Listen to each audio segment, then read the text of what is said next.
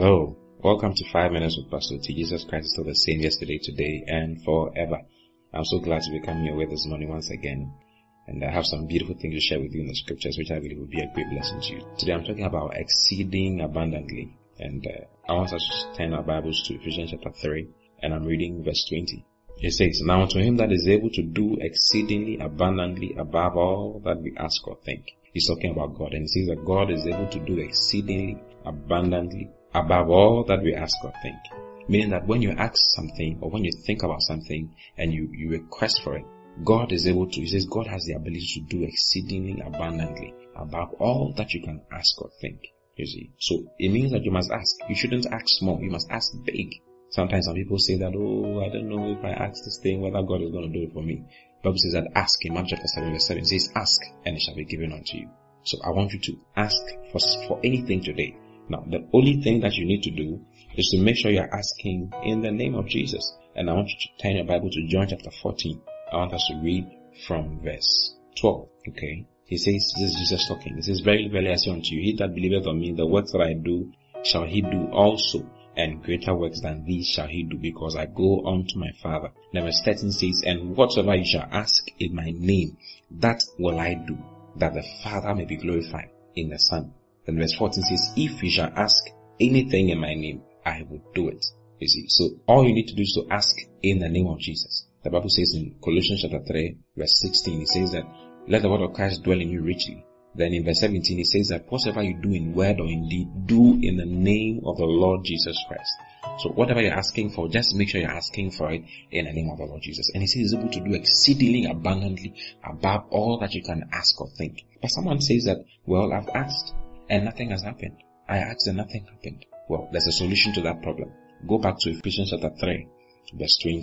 He says that now to him that is able to do exceedingly abundantly above all that you can ask or think. Most people read it and leave it at that point. But he says that he's able to do it according to the power that worketh in you. Look at it. He says that to him that is able to do exceedingly abundantly above all that you can ask or think, according to the power that worketh in you, according to his power that is working in you. It means that what God is able to do is according to his power that is at work in you. So the question is, what is the extent to which his power is working in you? How have you allowed the power of God, which is resident in you, to work in you and to have dominion over you? So it means that the answer to your prayers and all the beautiful things that God is able to do is actually dependent on how much of Him that is working in you, how much of His power that is working in you. So the, the million dollar question is, how do I increase the power of God in my life? How do I cause the power that is at work in me to increase? I believe that is the question that we must be asking ourselves and looking for answers to. Hallelujah. This is able to do according to the power that worketh in us. Well, I want you to turn quickly to 1 Timothy chapter 4 and I'm reading verse 8 to help you find out how to cause the power of God inside you to increase so that he can do exceedingly abundantly above all that you can ask or think. Hallelujah verse 8. First Timothy chapter 4 verse 8 says, For bodily exercise profits little, but godliness is profitable unto all things, having promise of the life that now is and that which is to come. The Amplified says it this way. He says that for physical training is of some value, useful for a little, but godliness, then he says spiritual training is useful and of value in everything and in every way, for it, hold, it holds promise of the life that now is and of the life that is to come. Hallelujah. So it means that you have to train yourself spiritually. The more you train yourself spiritually, the more He's able to do exceedingly abundantly above all that you can ask or think. What is the meaning of spiritual training? It includes praying in the Holy Ghost, praying in the Spirit. So as you are praying in the Spirit, you are increasing the power of God. As you study the Word of God, you are increasing the power of God that is at work in you. As you fast and you wait on the Lord, you are increasing the power of God that is at work in you. All these things aid you in increasing the power of God in you so that when you make a request, God can do exceedingly abundantly above all that you can ask or think. He is able to do exceedingly abundantly above all that you can think or ask.